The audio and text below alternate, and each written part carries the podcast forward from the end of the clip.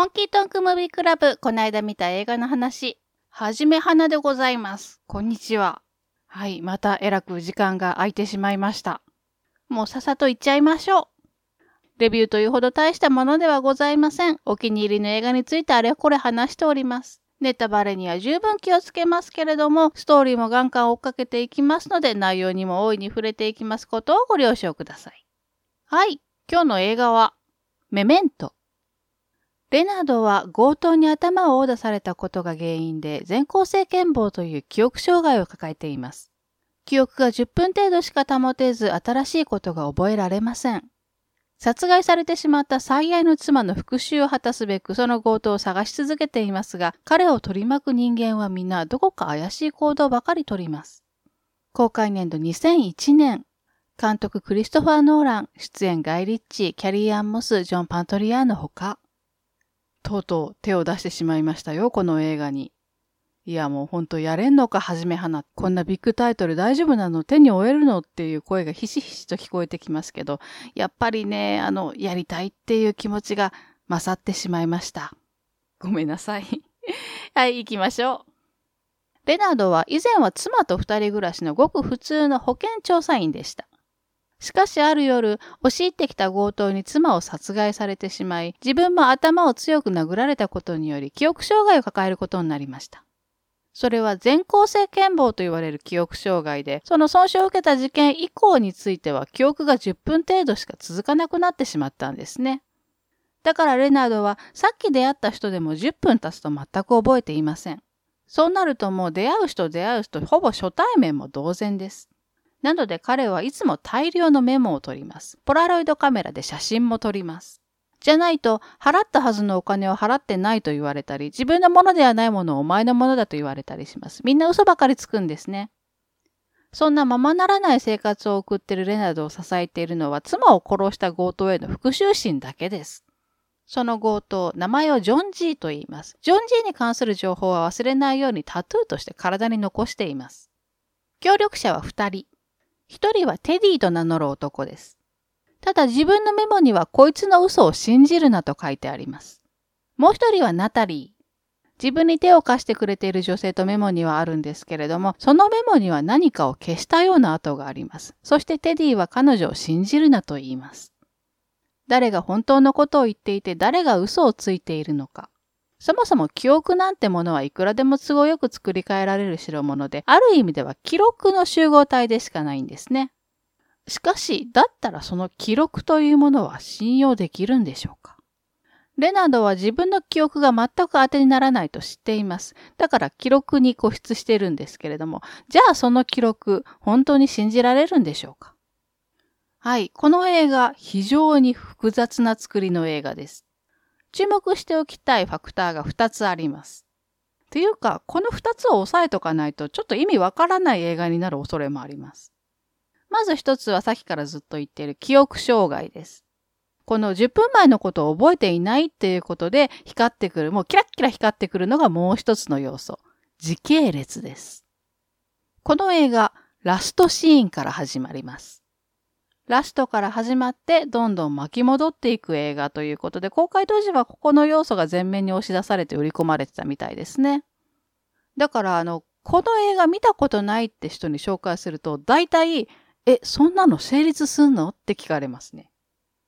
で、さっきも言ったように、記憶が消えるという要素でラストから過去へと遡る、時系列が逆に進むというスタイルが最大限に活かされるわけです。どういうことかと言いますと、普通ならば映画がいくらラストから始まっても主人公にとっては今目の前の状況っていうのはわかるわけですよ。なぜなら10分前に自分の身に起こったことなんて自分ならわかってるはずですから、知ってるはずですからね。でもレナードにはそれがわからない。つまり彼も我々観客と同じ状況に置かれてるんですね。シーンが変わるたんびに謎の状況が目の前に広がっているんです。なんかわかんないけど店員が自分のビールを取り替えるって持ってってしまった。なんかわかんないけど殴られて泣いてる女がいる。だけど映画が10分前の出来事へと遡るたんびに、あ、こういうことがあったからこうなってるのねと我々はわかるわけです。残念ながらレナードは知り得ないんですけれども。中でも一番お気に入りのトリックがありまして、パッてシーンが変わったらレナード走ってるんですね。あれ俺走ってるなんだっけ？っていうとこからまあ始まるわけです。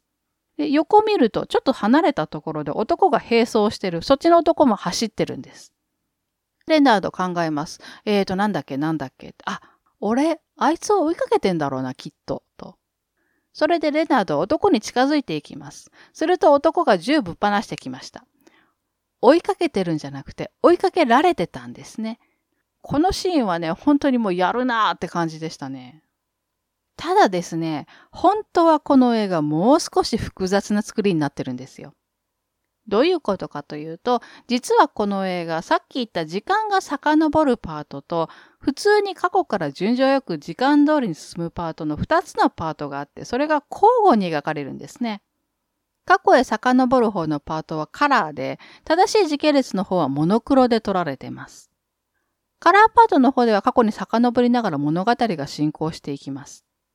モノクロのパートではレナード何してるかっていうと、ホテルの一室でずっと誰かと電話してるんですね。強盗のジョン・ジーに襲われた時の話とか、妻の話とか、記憶障害を持つまでの人生を語ってるんですね。話の大半を占めてるのが保健調査員時代の顧客、サミーの話です。サミーは今の自分と同じように全校性健忘を患っていてという話を延々としています。このモノクロパートがなぜ存在するかと言いますと、このパートはいわば映画メメントの取説なんですね。レナードが電話で誰かと話しているという体で複雑極まりないこの映画の見方を説明してるわけです。というのも、このジャンルって今でこそある程度認知されてるんですけど、当時はやっぱしほとんど知られてなかったんですね。なので観客はここのパートでサミーの例を元にしながら全校性健忘というのはどういう症状のものなのか、レナードが今どういう状況でいるのかっていうのを教えてもらうわけです。そして過去から遡るカラーパートと説明の役割を持つモノクロパートの2つが時系列の両サイド、未来へ進む方向と過去へ進む方向から進んできて、ある時点でぶつかるようになっています。その二つの時系列がぶつかったとき、これまでのレナードを根底から覆すような出来事が起こります。大丈夫？ついてこれました？ごめんね、説明が下手なもんで。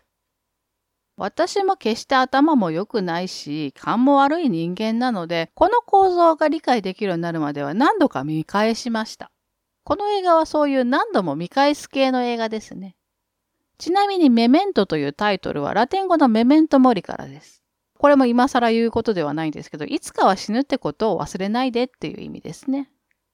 はい。今はもう押しも押されもしない世界で一番ギャラの高い映画監督となってしまったクリストファー・ノーランの実質のデビュー長編みたいなもんですね。だけどね、もうデビューでこれですよ。天才ってもうこっから天才なんだなって感じですよね。もともとは監督の弟さん、ジョナサン・ローランが学生時代に書いた短編小説が元になってるそうです。主役ガイ・ピアーズなんですけれども、もともとブラピがやるっていう話だったらしいです。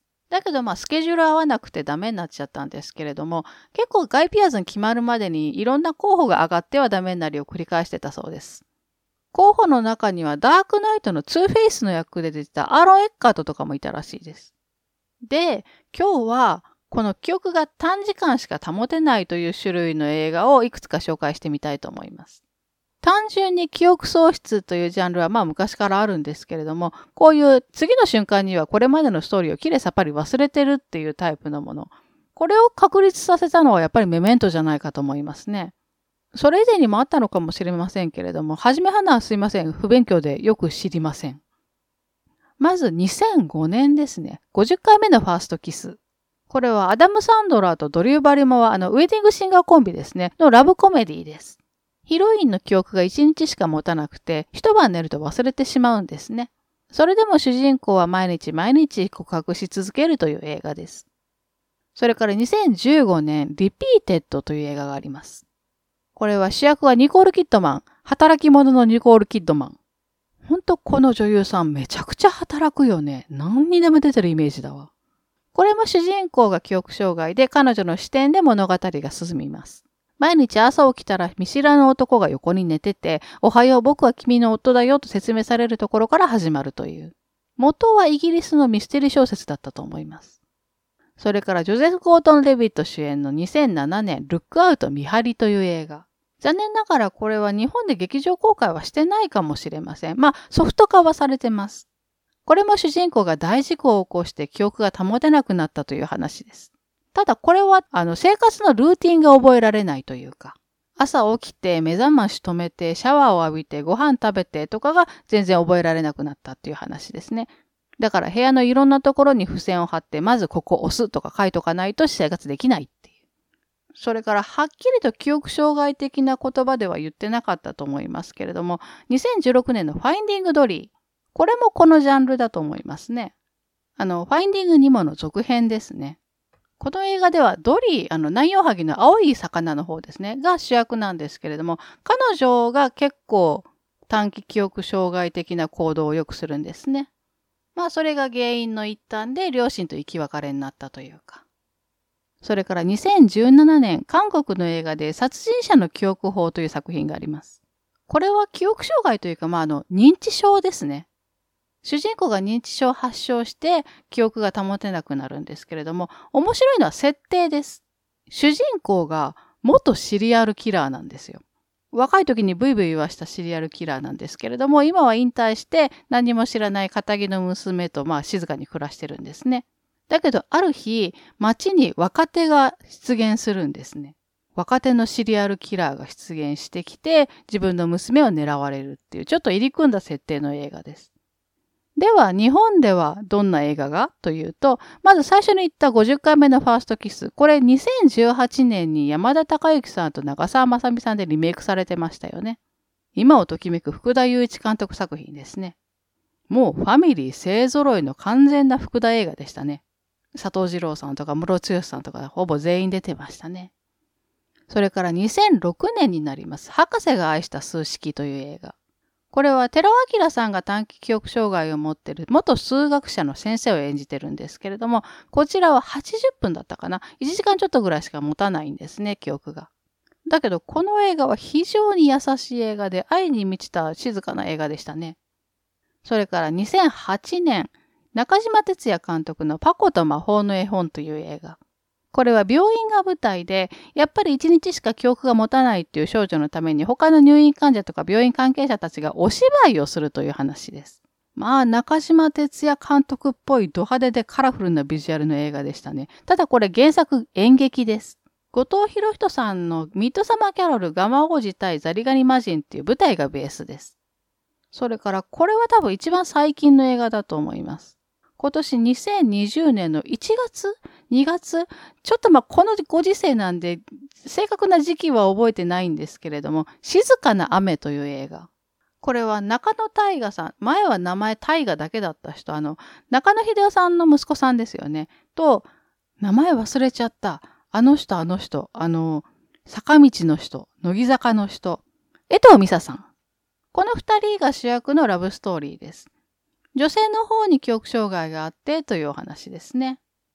タイガさんはいい役者さんですよね。私今一番好きかもです。福田監督の50回目のファーストキスも出てましたね。で、邦画の中でこのジャンルで一番推してる一本があります。それが2008年、佐藤隆太さん主演のガチボーイという映画。これガチとボーイの間に星のマーク入るからね。主人公大学生の青年で、やっぱり事故で記憶障害を持ってしまって、一晩寝ると忘れてしまうんですね。この主人公が大学のプロレス部に入部します。ものすごくプロレスを愛していて、自分もリングに上がるのを夢見ていたんですけれども、まあ、いかんせん記憶障害を持ってしまったので、翌日にはもう所属メンバーすら忘れてしまうんですね。だから段取りとか筋書きとかも全然覚えられなくて、毎回ガチで試合をすることになるっていう。これね、主題歌がチャットモンチーで、その曲が映画にもバッチリハマってて、私号泣しましたね。他にも抱きしめたいとか一週間フレンズとかあるんですけれども、まあ次の機会というか、機会があればまた紹介したいと思います。はい、じゃあそろそろ終わらないとね。クリストファー・ノーランといえばダークナイトでしょとか、インセプションでしょとか、まあ人それぞれ好きなのはあると思うんですけれども、私は未だにクリストファー・ノーランイコールメメントから抜け出せないんですね。それぐらい初めて見た時は衝撃的でした。当然皇族のいろんなクリエイターさんが影響を受けていると思います。同じようなものを作ろうと頑張っている人もいたんだと思うんですけれども、やっぱりね、まあ、少なくともこのジャンルでは、まだ私はメメントを超える作品には出会ってない気がします。いやー、映画っていいよね、本当にね。はい、じゃあそろそろ終わりにしたいと思います。最後まで聞いてくださってありがとうございました。映画をたくさん見て豊かな人生を送りましょう。はじめはなでした。